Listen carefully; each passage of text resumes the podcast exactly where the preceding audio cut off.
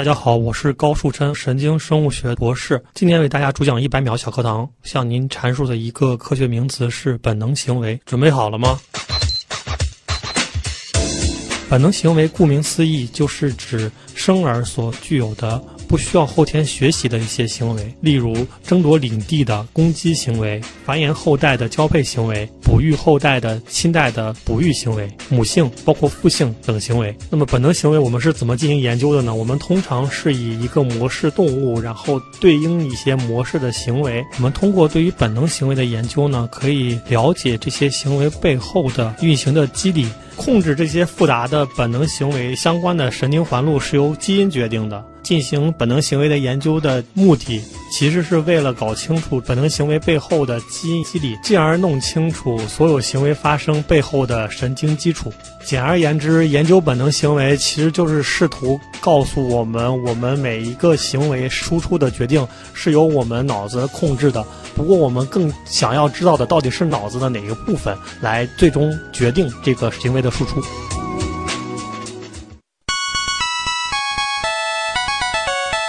节目准备好了吗？正在将内容进行智能排列。嘉宾的情况呢？正在为您检索嘉宾的特殊喜好。不用那么详细吧？正在为您安装幽默插件。你这是在吐槽吗？正在为您更换全部文字素材，正在删除您的幽默基因，已将节目专业程度调低到百分之三十五。好了好了，马上开始节目吧。正在为您开启极客秀，用专业之魂铸造匠人精神，欢迎来到极客秀。大家好，我是每天都在被各种本能支配，哎，有的时候却浑然不知的旭东。大家好，我是每天都在逼小鼠做本能行为并进行操控和记录的高树琛。嗯，还好我不是高树琛博士的研究对象啊。呃，先欢迎一下高树琛博士啊，他呢是中科院神经科学研究所的博士，然后在博士阶段的研究其实就是动物的本能行为啊。所以今天我们的关键词也呼之欲出了，就是本能行为。我们首先先进入极速考场，先来认识一下高博士是怎样一个人。极速考场。想先问问看，你是如何定义极客的，以及自己曾经做过的最 geek 的事情是什么？我觉得极客就是追求极致嘛，他就很喜欢一件事情，并把自己逼到一个极点上，就去研究、去钻研这件事情。哦，我个人呢做过最极客一件事情是这样的：我以前看到过一张文章，然后这个文章非常有意思，它是讲一个日本的科学家，然后他们研究的就是日本的语言的发音和日语是怎么来切换英语。日本人是在什么时候学英语比较合适？他是用这种功能成像学的这个研究对小孩进行了一个测试。哦，就。乍一听感觉是一个语言学的研究，但实际上它是跟脑科学有关系的。对，然后呢，呃，我看到之后就非常兴奋，我就非常想去做他的博后。然后我就立马就订了机票，然后去去找他，但是被他拒绝了，因为他呃实验室就是规模有，而且他现在实验室的博后就是一个是语言学家，一个是偏这种幼儿幼教这样的一个，然后还有一个是做核磁的，他并不需要一个行为学的这么一个人在。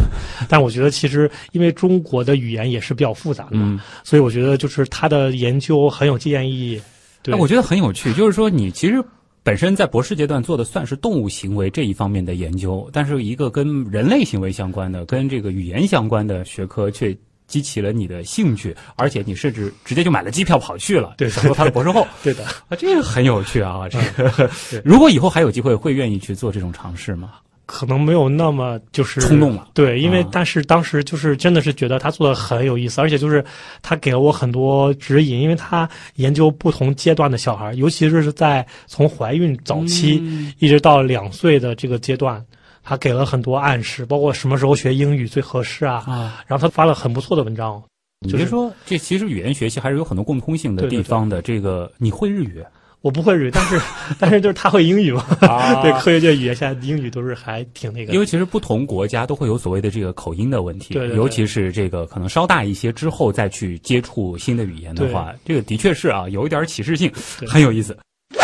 如果说极客秀因为你来，所以呢我们要换一个 logo，你来设计，就往这个节目 logo 上放个图案，你觉得放什么比较合适？我觉得当然要放个脑子啦，不管是半脑还是俯视的全脑，嗯，因为我觉得对于我们做生物的嘛，呃，目前而言是有两个非常非常热点的东西，一个是干细胞，一个是脑科学。嗯包括美国、日本和欧洲最近都建立了长期的脑科学计划，我们国家也在起草相关的脑疾病的大的计划。嗯那就是脑科学当之无愧的是接下来十年的一个研究的热点，而且脑科学它之所以重要，是因为在这么小的一个天地里，却包含了非常非常复杂的运行机制，也是让无数科学家都沉醉在这里面。而且就是大家现在也对脑科学的运行机理没有那么那么清楚。的确是，杰克秀，其实我们也是想要关注一群做事情很极致，或者说是在智力上啊，这个表现出一些这个呃超凡的这个地方的这个人群吧。呃，所以这个大脑的确是一个很好的象征啊，而且研究大脑，某种程度上还是回到了那个最本质的关于我是谁的问题啊。对对是。那接下来呢，要回到你的这个本身的研究当中了，就是在嗯本能行为这个领域当中，有没有某个现象或者是结论，是当时你接触到的时候，你就会觉得，哎呦，太有意思了，怎么会是这样的？呃，我觉得我对本能行为的认知啊，最开始当然不是那个电影《本能》，嗯是因为我觉得是一个很玄妙的东西，叫做意识啊，以及做梦。嗯对，就是意识和梦，其实这两个东西听起来都很虚幻的，但是这个是每一个人都在接触的，嗯，应该是每个人都做过梦。对有很多知名科学家是专注在这两个领域的，就是通过脑电啊记录啊或者怎么来分析你自己这个做梦的脑电波到底是怎么样的。然后也有很多科学家就一一直在致力于来解析清楚意识到底是怎么回事儿。嗯然后我当时就是在本科期间看到了有人在做这样的研究，我就觉得哇，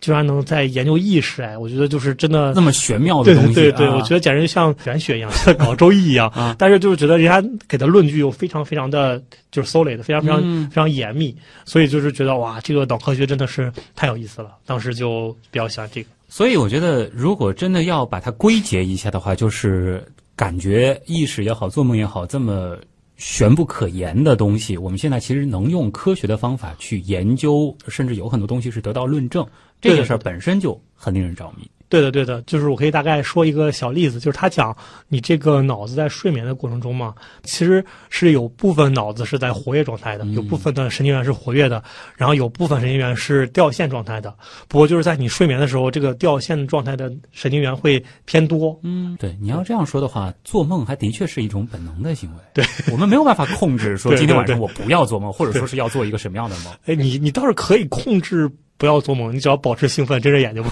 可以不要做梦。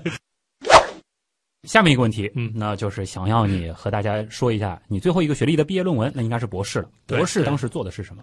呃，我博士的毕业论文是研究雄性小鼠的超声发声的操纵机理。简超声发声。对，简而言之就是我们可听见的声波就是我们的可见声嘛，但是超出的这个我们人耳可以听到的这个声波呢，嗯波段就叫做超声波。但实际上，对于小鼠来说，可能它是听得到这个声音的。对它发出的和接收的都是超声波段的波，它它也可以发出一些可见声波段的嗯声音，但是它在交配过程中呢，主要是用的超声波这么一个工具，或者是超声波它的发出的状态就类似于它的口腔是一个哨子。它通过这个吸气和进气来产生不同的字节的这么个超声，那它用这个声音是呼唤雌鼠吗？对，可以这么理解。针对的这个脑区本身也是一个交配行为相关的这么一个脑区，嗯。就是我们发现对这个脑区进行操纵，它可以在没有雌鼠刺激的情况下发出这种超声，而且这种超声的具体的超声音音频和音像的分析，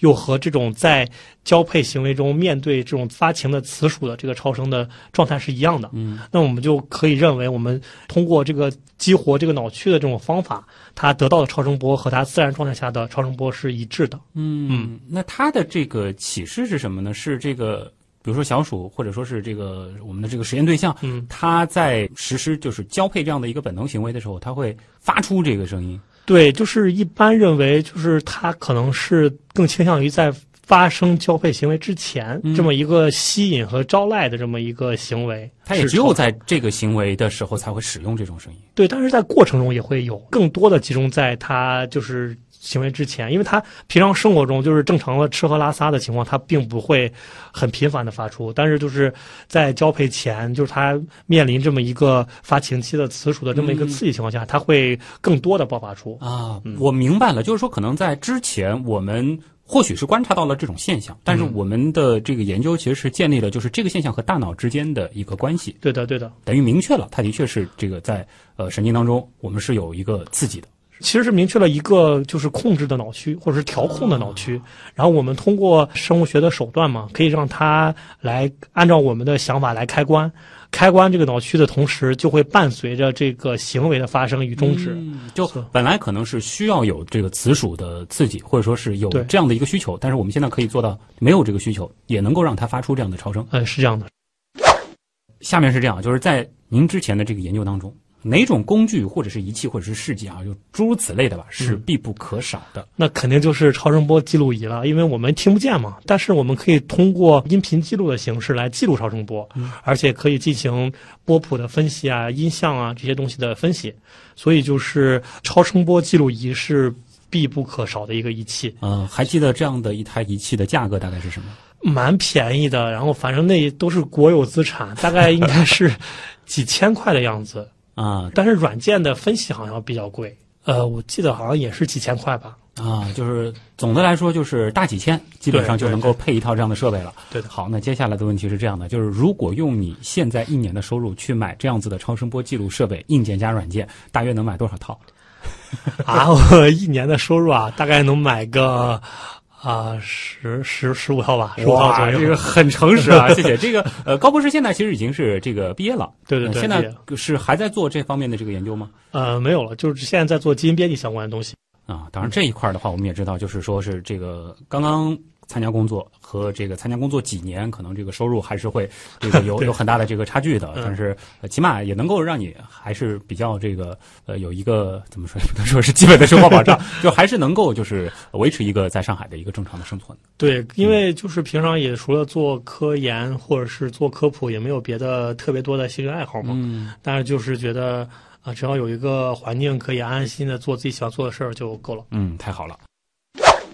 下面这道题呢很有意思啊，因嗯为这个我们录节目的时候是刚刚高考过去没多久啊，想问一下，如果还有机会回到你当年的那个高三，高考完了，面临选择专业，必须重新选择，不能走你之前的这条路，你可能会做什么选择？这个就有点难了，因为我觉得我大概率还会走这条路的，因为可以讲一个很有意思的东西，就是我我之前我老板跟我分享过一个例子，他就说有一个科学家他非常好玩，他发现了很多很好玩的现象，但他不会去投稿，嗯，不会去发表在《自然》或者是科学这些杂志上，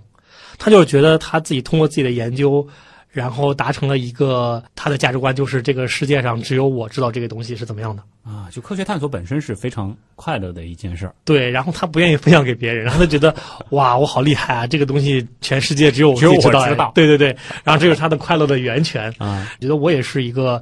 类似人，可以这样理解吗？就是哪怕刚刚那个题目真的让你选，你可能走来走去，最后还是会走到就是类似于科研这条路上。对，就是会选择一个独乐自己嗨的这种感觉。对呃，当然就是现在的这个整个的这个科学共同体，还是希望大家能够把我们发现的东西去分享出来，这才能让整个的这个社会一步一步往上走，对吧？但是探索的这个过程足够快乐。对对对，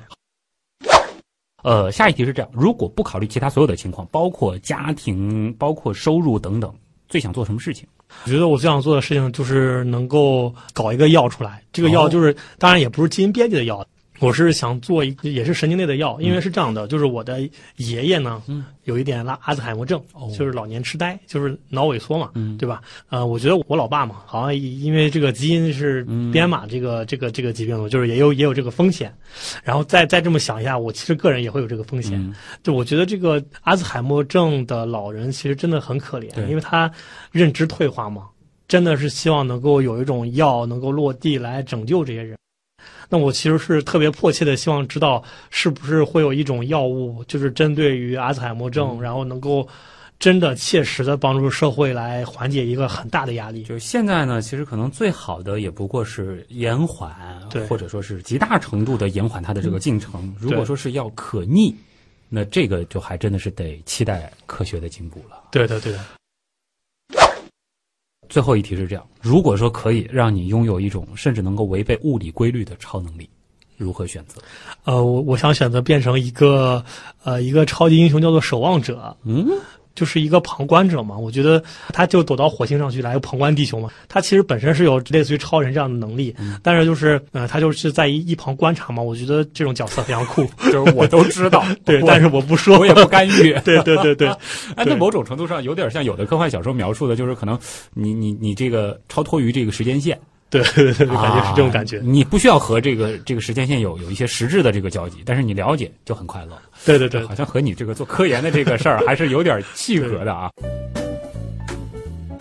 欢迎回来，这里是正在播出的《极客秀》。各位好，我是每天都在被各种本能支配却浑然不知的徐东。大家好，我是每天逼着小鼠去做本能行为并进行操控和记录的高树琛。啊，这个高博士呢是中科院神经科学研究所的这个神经生物学方向的这个博士啊，在博士阶段呢，当时就是像他所说的啊，要逼着各种小鼠去释放或者说是压抑他们的本能行为。嗯，而且其实在这个前面提到的这个博士论文当中，大概听到的一点信息就是，你研究的这个本能行为其实是和交配这件事情有一定关系的。对的，因为我们觉得本能行为其实目前最重要的四个研究方向吧，分别是摄食、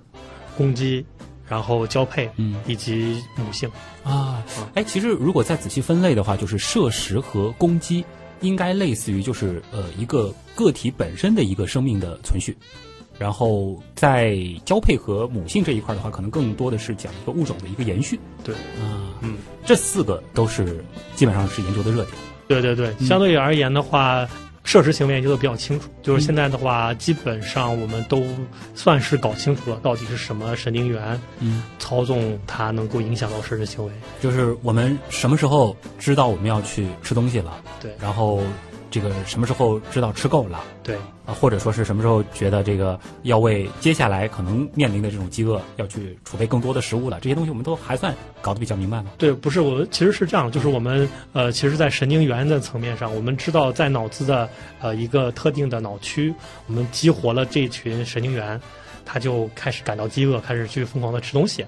然后我们抑制了这个神经元，它就不吃了。它的实验做的很疯狂，是怎样的？就是这个老鼠是正常生活的老鼠，而且就是酒足饭饱管够的。嗯，一般小鼠是按照一个节律来吃饭嘛，就是它在饭点儿之后，这个时候我们认为它的身体指标是处于一个吃饱的状态。嗯，那我还是在不断的激活这个神经元，这个老鼠就是会一直吃，一直吃到撑死为止。哇，对，我们就可以，那这的确从实验的角度来看，它是非常明确的相关了。对对对。啊然后就是，如果这个老鼠它没有吃饭，嗯，然后呢，我们让它这个神经元给抑制掉，它就会饿死，它也不会去吃。就哪怕它的确生理上是饥饿了，对但是因为抑制了这个神经元，对，给它吃它也不吃。对哎，这个其实是可以直接我们比较熟悉的一些人类的这种疾病相关了，就比如说有那种精神厌食厌食症，对对或者说是可能有一些暴饮暴食的，是不是可以通过一定程度的抑制调控，来让它可以减少一些食欲？对，这好像就是他们去申请 IH 的方顶用的用的策略。嗯，对他们就会觉得就是厌食症啊，或者是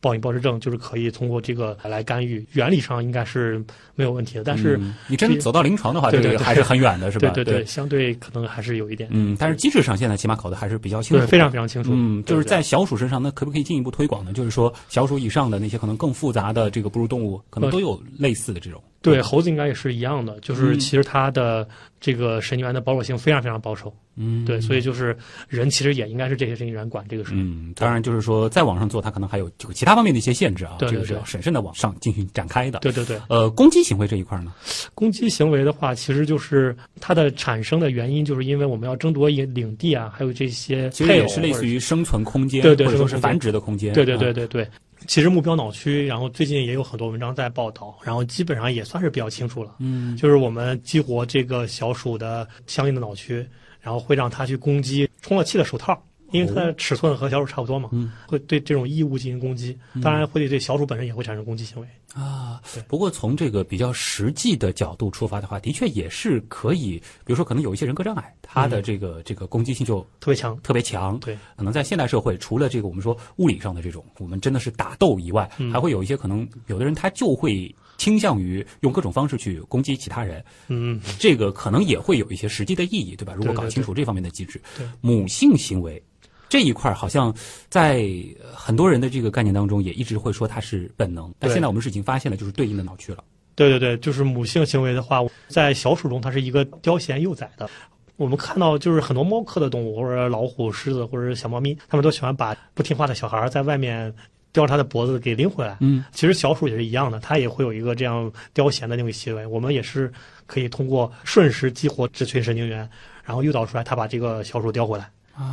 就看上去我们会觉得类似这种行为，因为有的时候人去看动物，我们会附加一些这个，比如说我们人类的那种意识在里边，我们觉得好像它是一个理性的行为，他觉得可能小猫在那儿会受到危险，或者说它不听话了，我要教育教育它，我把它叼回来。但事实上，如果说是激活了这一部分的神经元，嗯它就会本能的、无法抑制的对，去。把这个事儿给做了，对哪怕看上去是非理性的。对，哦，有的时候真的很难区分理性和非理性、本能和这个我们说自由意识之间的这个关系啊。研究大脑可能经常会产生这个问题。嗯好了，那还剩下就是这个交配行为了。嗯，交配行为的话，为什么这个相对来说可能不像其他几个搞得这么清楚呢？因为是这样的，交配行为它本身呢是受很多要素调控的，嗯，包括这个雌雄小鼠的状态啊，就它的生殖周期啊什么的。而且交配行为是一个相对复杂的行为，在这个小鼠研究中呢，交配行为有算是五个阶段吧，嗯就是包括这个生殖器的嗅闻，然后呃脐橙以及生殖器的放入，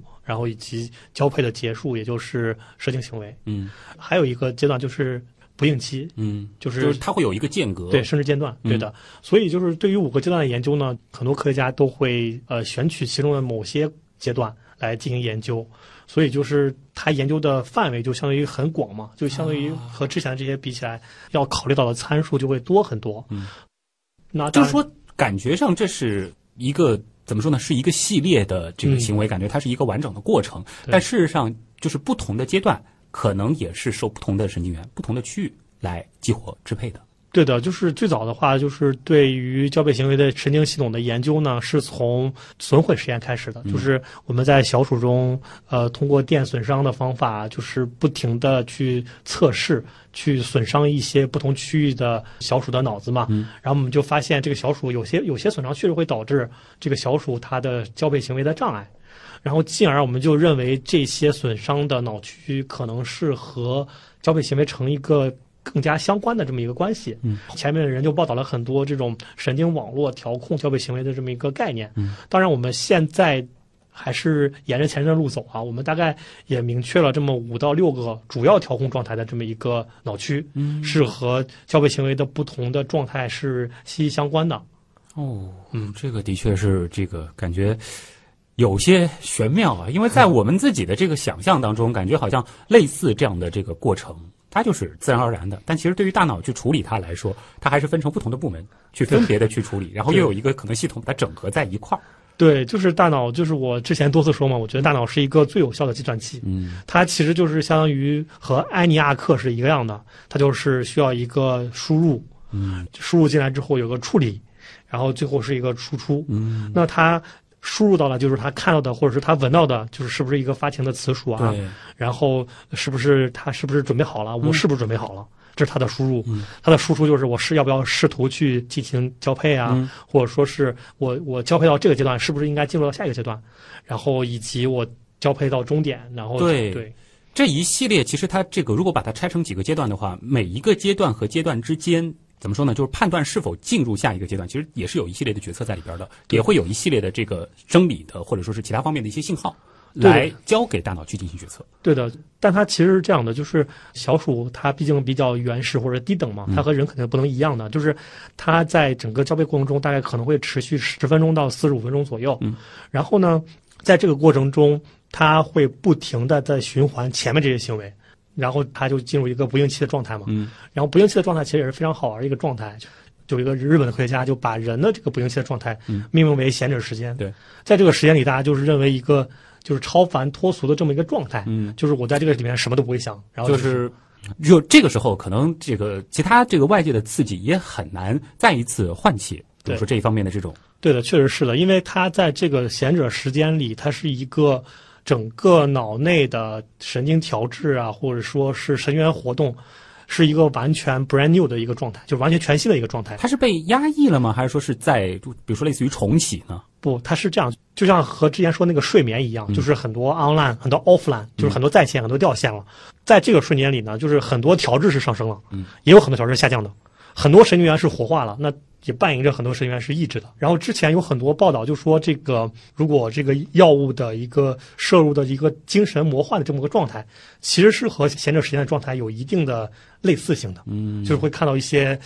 云山雾绕的东西，就是感觉自己到了一个一个另外一个阶段，或者是就是俯视苍生这种感觉。就是说，这个如果说是这个我们说的实际一点的话，就是像类似于对于这一类的本能行为的这个研究，它能够帮到人类的，可能不仅仅说是了解到就是人类这一方面的本能行为的本质，它可能还能在比如说是这个抑制这种精神类药物的滥用啊，或者说是这个调节人的这种精神类的这种啊怎么说呢，就各种情绪，嗯，这个方面也是能起到一些积极的作用，是吗？对的呀，像不应期，它本身就像一个类似于一个社交障碍这么一个模型，对吧？所以就是如果我能够调控它的不应期，那么对于这个神经性社交障碍的人也是一种帮助啊啊。包括就是说对于呃交配行为本身的研究嘛，也会对对 ED 啊这样的病会有一定的启示意义。对对对，所以就是。它还是非常有深远意义的。毕竟它还是这个人类文明之所以能够繁衍千百万年的一个非常重要的本能，对吧？对。虽然可能有的时候大家会避讳去谈这种本能，但它切实又存在，这也是科研需要去关注的点。对。呃，回到最开始吧，这个其实，在节目开始之前，高树琛给我透露了他本科阶段这个学的领域，当时让我很惊讶，因为呃，我一直以为你可能就是一路做动物，或者说是跟神经科学打交道上来的，但是你本科的时候其实做的是植物。对的，我本科也是做植物的生殖生理的，哦，就是生殖发育的，是我们是在中国农业大学叶德老师的实验室，嗯，他当时是以拟南芥为模式植物，然后就是我们是研究就是拟南芥的雄猪的花粉沾到了雌猪的猪头之后呢，它自然状态下应该是花粉管伸长，嗯，然后接触到一个特定的位置，然后破开花粉管，然后受精嘛，嗯，哪有受精卵就是种子了。但是呢，我们就发现，在基因上进行一定的插入也好，我们就发现了一个功能性的基因，是和花粉管伸长这个功能是直接相关的。就如果说呃没有了这一个，花粉粘到柱头上还会长，但是永远也碰不到那个呃就是接触的地方，所以它就是等于无效了，相当于。对对对对对，可以理解为是就是没有尾巴的精子。嗯，对。就其实，在当时研究的也是就是植物的有性繁殖，它背后可能在基因层面的一些这个调控。对的，对的，对的。到底是在哪儿？对啊，但是这个跨越，我觉得还是有点大的。因为如果说按照这个我的理解，可能接下来如果是做研究生的话，还是在植物这条线嘛。毕竟本科这个阶段也是比较熟悉的，怎么就一下跨到动物上了呢？呃，我就是觉得我本来对这个生殖生理比较感兴趣嘛，然后就是觉得做植物，当时就是。其实也拿到了不错的 genetic 的 offer，嗯，但是就是全世界的科学领域做植物的、做基因相关的，基本都是中国人，嗯，但是美国人或者是欧洲人，他们为什么在做动物呢？就是因为动物可能有更强的应用在人身上的这么一个潜质，啊，或者说更强的经济价值。就植物的话，可能通常还是我们说往农业方向，它可能有实际的这些应用的意义，呃，但是如果是动物的话，那就直接可能会针对很多疾病了。对对对对。嗯，所以当时就觉得，呃，顺着这个方向嘛，本来也是做分子生物学嘛，就做到了动物的生殖生理这个方向。就底层的工具不变啊，其实还是分子生物学的这些工具。对的，哎，但是以我对分子生物学的这个了解，好像更多的时候，可能我们会在比如说基因层面，嗯，对一些东西进行这个编辑啊，然后我们再去观察动物行为这一块儿，在我的感觉当中，好像又是这个比较宏观的，我们好像不太需要说是这个对它的这个基因进行一些编辑，这个中间是。是是我理解有问题呢，还是说是可能本身你也是发生了一些转变呢？呃，其实并没有什么问题，就是分子生物学是一个生物学的通用的一个技术。嗯，然后呢，就是我们现在在做的这个小鼠的这个行为学的研究，它确实是要比就是纯的分子生物研究要是另外一个层次上的研究。这个你理解的是没有问题的。但是呢，就是我们在做这个小鼠的行为学研究的时候，需要用到转基因的动物。啊，这个转基因动物本身的操作和产生都是通过分子生物学技术来产生的。嗯，然后我们进行这个抑制也好、激活也好这些操作用的工具，它的背后其实也是简单的分子生物学原理。啊。所以就是我们工具还是没有变，不过就是研究另外一个层面上的一些表型。哎，其实我觉得说到这个层面还是很有意思，还是回到本能这一件事情。现在基本上我们可以知道，就本能这件事儿肯定是编码在这个 DNA 当中的，对吧？嗯有很多东西，其实其实可能你敲掉一个，或者说是加上一个，就能够表现出不同的这个本能的这种行为。那另外一个方面，其实我们又看到了，你前面其实也提到，比如说我们会对小鼠不同的这个脑区或者说一些特定的位置进行一些刺激，它也会有一些这个不同的反应。呃，就是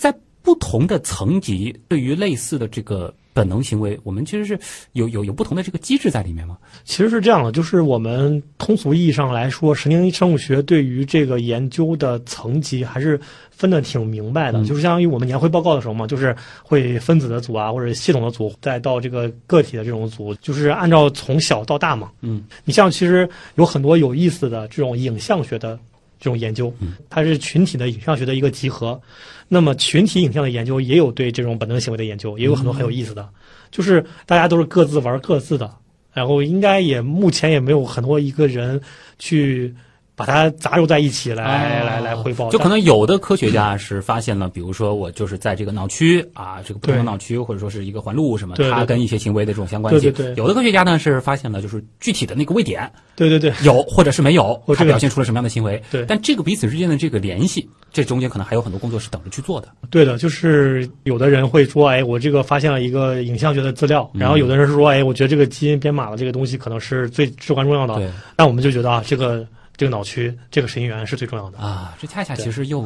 回到了，就是我们不得不说，生命也好，大脑也好，它真的是太复杂了。对，复杂，就是小到或者说是微观到基因，嗯，那么多的密码，那么多的这个点位，其实都会对宏观产生很大的影响。对对然后大到整个大脑的这个整体，缺了一大块儿，或者是缺了一小块儿，又会有不同的变化。对这个背后还是有很多的点啊，可以继续去做工作的。嗯，那回到你个人啊，我觉得这个问题也会比较有意思，因为你做的是本能行为，其实很多时候。就最开始我的自我介绍当中也说到，我是每天会被各种本能支配着，浑然不知的。嗯可能即使你知道，你还是会被你自己的本能影响。对。那从事本能研究到底是种怎样的体验呢？你生活当中会很多时候出戏吗？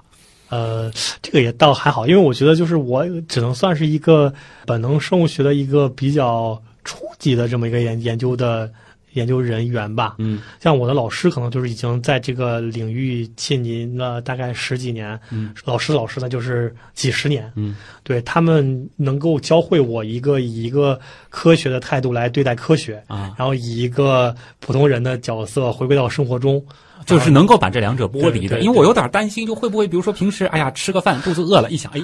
本能行为来了啊，要不要研究一下？再包括就是其你这个博士阶段，其实研究的那个领域，我甚至还担心会不会说是这个影响和爱人之间的这种相处啊什么的，这个其实都不会。对，因为市场就是，其实你那个刚才那句话的问的问题本身就是一个悖论，因为就是说我不能觉得本能行为来了，然后我再进行判断，我是不是要进行本能行为。我本能行为本身就是对，来了做了，没有这个判断。只能复盘的时候，对对对对对对对，我只能说我之前那个瞬间，哎，嗯可能应该是怎样的，对，嗯但是我不会说我会加以判断再执行，嗯没有这一步。天时地利，我的人和是被动的，嗯就在特定的情境下，我这个行为是输出是一个固定的，这才是本能。哎，那如果说要做个小区分的话，就是本能和下意识之间，它是一个同义词，还是说其实是有不同的？呃，本能其实就是它更倾向于生而就会的。下意识的话，就举一个很简单的例子啊，就是我现在有一个流水线的工人，上面上一个螺丝，他可能就是下意识不开眼就可以上上去，嗯但是这是一个经过学习、经验累积这么一个行为的一个下意识。嗯，包括只是说就是可能本来我们是需要这个花更多的精力去处理这样的一个任务，对但是经过反复的训练之后，可能就比较这个相对比较低级的这些网络。这些部门就能够帮我们完成这样的工作了。对我们的这个主观意识甚至都感觉不到我们在做对，但它并不是一个本能。啊。对这个还是梳理的很很清楚的啊。嗯那像你博士阶段做的这个研究，会被比如说同学啊，这个身边的这些朋友这个调侃或者说误解吗？就是大家都很期待我的年会报告，因为就是我当时有一句名言嘛，就是如果说神经所是一个美剧台嘛，嗯，就有很多人是 CW 台，嗯就是十三十四岁的那种 HBO 对对对，我是 HBO，对对对。的确是很有意思啊。好，这里是正在播出当中的极客秀，今天做客我们节目的极客呢是中科院神经科学研究所的高树琛博士。那么接下来时间我们要进入问题来了，来看看网友对于他的研究都有哪些好玩的问题。问题来了问，题来了，问题来了，网友王豆角说啊，说这个人类的大脑到底有没有雌雄差异啊？这个肯定是有的。嗯然后呢，我们可以先拿小鼠来说一下，就是在小鼠同一品系的小鼠的雄鼠和雌鼠中，在我们本能行为相关的这些脑区就有很多的不同，包括神经元的数目和种类都不一样啊。数目和种类都不一样。对，不同性还是挺大的，但是我也没法就是具体的定量的分析。嗯，但是呢，这是一个我非常确定的一个答案，就是在小鼠的雌鼠和雄鼠的特定的功能区域，就像我们研究的这个 MPUA 这个脑区呢，确实是存在着很大的差异的。嗯，对，就是不管是神经元的种类啊，还有数目，当然就是这个很大的差异只是相对的，对就是说它总体的这个数量级不变。肯定是有差异。对就是我们不能这个忽视差异的存在。对当然，就是说这些差异，因为您讲到，就是说，呃，对于小鼠来说，可能是几百个神经元这样子的这个差异，最后在这个行为学上的表现究竟有多大？那么再放到人类身上，就是这些差异和我们最后的这个决策之间的关系是什么？这些呃现在应该还不是搞得特别清楚，是吗？呃，应该还是挺清楚的。哦，对，就是相当于是、就很简单一点嘛，就是说大家第二性征都不一样，但是控制第二性征的这些神经元我们都知道是啥，嗯，对吧？但是就是说他们物理上就是形态啊，或者是重量啊，以及它这个勾回啊这种，嗯。这种本质上就是还是大家就是都是按人类的这个一个标码在做，这个倒是没有特别大的影响。嗯，但是雌雄之间控制不同蛋白啊，就是说，你看这个胡须表达，哎。或者是这个汗毛啊，这种就是包括不同人种之间，它嗯其实都是有差别的。哎但是我们常说的一些，我觉得理我怎么去理解王豆角的这个问题啊？就可能常说，比如说，好像女性更容易多愁善感啊，嗯然后比如说男性可能这个有的时候会更易怒一些，好像我们能够在这个生活经验当中看到很多明显的就是两性在行为上的或者说是在呃这个情绪上的一些这种差异，这些东西是不是也和就是比较本质的这种我们的这个大脑上的一些细微的这种差异是有关系的？啊、是的，就是其实很简单一点嘛，就是雌雄激素的受体嘛，人这个生物反应器里面有很多很多的生化反应在进行，嗯，然后进行生化反应的依托呢，都是一些像激素啊，或者是地质啊，就是这种的激素和地质的产生呢，男女的是有很大的不同的，嗯就包括就是雌性激素的受体在女性中会比较多，然后男性中就转化成雄性激素了。嗯。呃，网友飞翔的思想问啊，说是什么蜘蛛织网，或者说是这个筑巢鸟筑巢，这种看上去又是与生俱来，不需要学习，但表现出来又很复杂的记忆，它是如何获得并遗传的？这方面你有过了解吗？我我不知道我是不是理解这个问题嗯啊，就相当于我我们研究的小鼠，它会做窝，嗯，不需要有人去教它，就是只要给它材料，它就会做窝。就是即使这只小鼠出生之后就和它的这个父母是隔绝的，对，啊，它还是会做窝的，所以就是它就是可以认为是在基因组里就写好了这个功能吧，我个人是这么认为那会有这样的研究吗？比如说，我们可能找到了某一个调控这种行为的这个基因，然后把这个基因敲掉了，结果这个小鼠它就不会做窝了，或者说是某个蜘蛛它就不会织网了，或者说它织出了奇怪的网。会啊，这个就还挺正常的，就属于我们研究的正常的行为学嘛。就是我们发现啊我们对一些基因进行了干扰，嗯让它的表达不正常了，我们发现它失去了带孩子的能力。嗯，或者说它就是有个雄鼠，它本来应该是不管嘛，嗯但是会让它变成从不带变成一个杀婴的行为。对。不过它的这个问题也可以从演化的角度去解释，就是我们虽然现在看到，或者说以人类的视角理解，它是一件非常复杂的、不可思议的事情，但是因为演化它有亿万年的打磨的时间，嗯，呃，足够让它在一代又一代的这样子的这个遗传当中，把它的这个产品，或者说它最后呈现的这个东西变得看上去很复杂，但是这个过程其实还是相对来说一点一点积累上来的。嗯，下一个问题，园林之处问，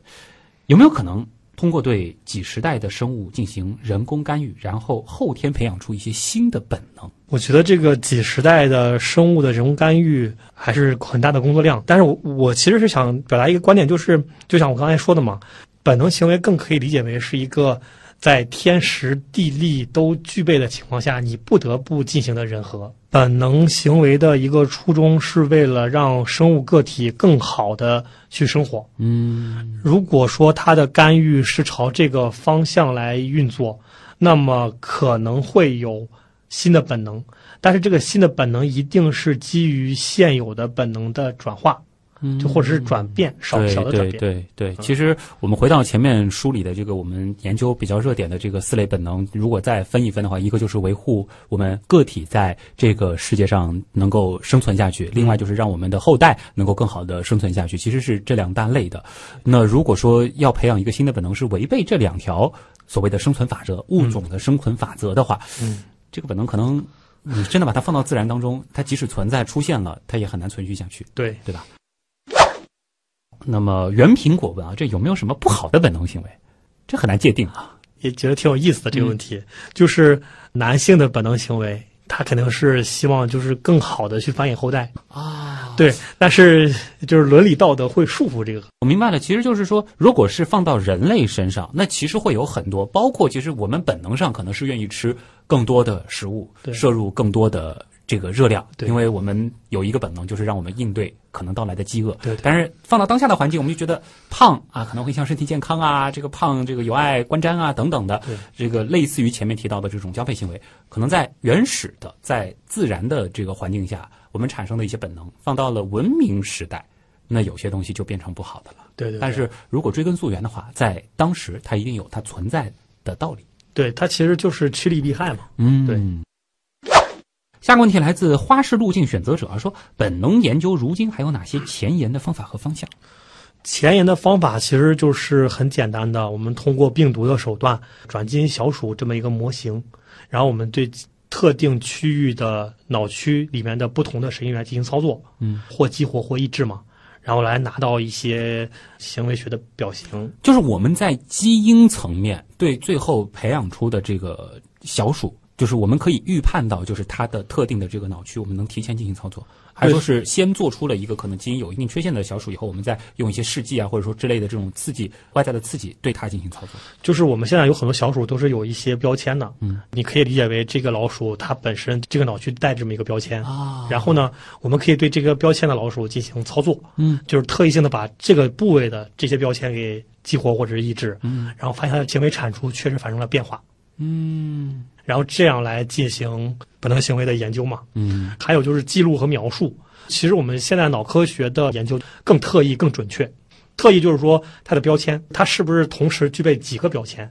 然后，然后它的准确就在于我只激活这些神经元的胞体，而不影响到过路的神经元，嗯就让它更准确嘛。嗯，所以我们现在就大概是这两个方向来研究行为和神经机制这样的。嗯，所以就是从这个研究的角度来说，我们也是希望就是得到更多的、更准确的动物模型，然后作为一个实验的一个载体，这样我们可能可以建立更多的就是基因也好，或者说是这个脑区也好，跟具体的行为之间的关系。对的，呃，下一个问题呢，来自过之桥啊，他说，这想从事本能行为学的研究的话，需要怎样的本科专业背景？哎，这个高博士连这个做植物生殖这一块的，其实后面我们也是走到这个领域了。嗯那能不能先说一说这一方面？就是他有没有一些这个大范围的一些要求？其实就是还是要学生物吧，啊然后学数学或者是物理或者是电子计算机的也都没问题。嗯但是就是行为学是要不停的重复的，嗯你要在一个社群层面上得出一个结论，需要在这个数值上进行非常多的重复，嗯而且要找到良好的对照。所以就说理科的逻辑思维训练是非常非常重要的。嗯然后就是也会牵扯到一些高通量的数据处理嘛，所以就说偏数学呀、计算呀这些东西也是可以用上的。嗯至于准备的内容，其实并没有特别大的门槛儿，啊主要就是自己愿意吃苦。啊，对对对就是说实际的这个研究的过程，其实没有像你最后说的那样啊，我们可以看到小鼠各种好玩的行为，其实是大量的重复，很多时候是。对我师兄之前做那篇文章，大概老鼠是做了有四五百只，哦，对它还是比较顺利的。嗯我的老鼠大概也是也是四五百只。嗯对，就是就是每一类的老鼠的编号都有几十，嗯，因为我得不断的去重复这个结果。对，而且要摸条件嘛。在高中生物的考试中，就有一个非常非常经典的判断，叫做控制变量法。嗯这个控制变量法会伴随到博士，甚至博士后，甚至自己建立实验室。嗯，就是控制变量是一个生物学中最重要的一个因素。对。你但凡是有变量，你就要有对照。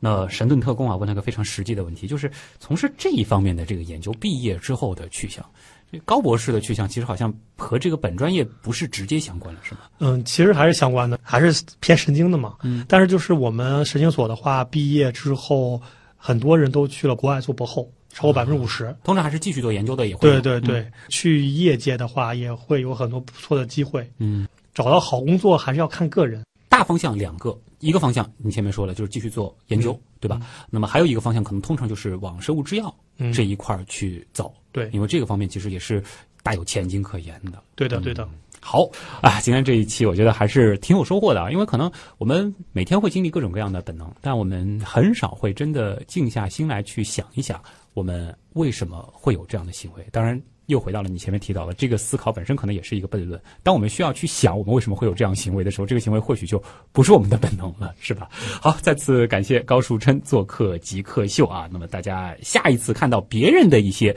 你可能会觉得。无法理解的行为的时候，倒是可以先想一想，这个行为是不是本身是本能行为在做支配啊？谢谢高博士的到来。嗯，谢谢大家。那么以上就是本周的极客秀，我是旭东，咱们下周接着聊。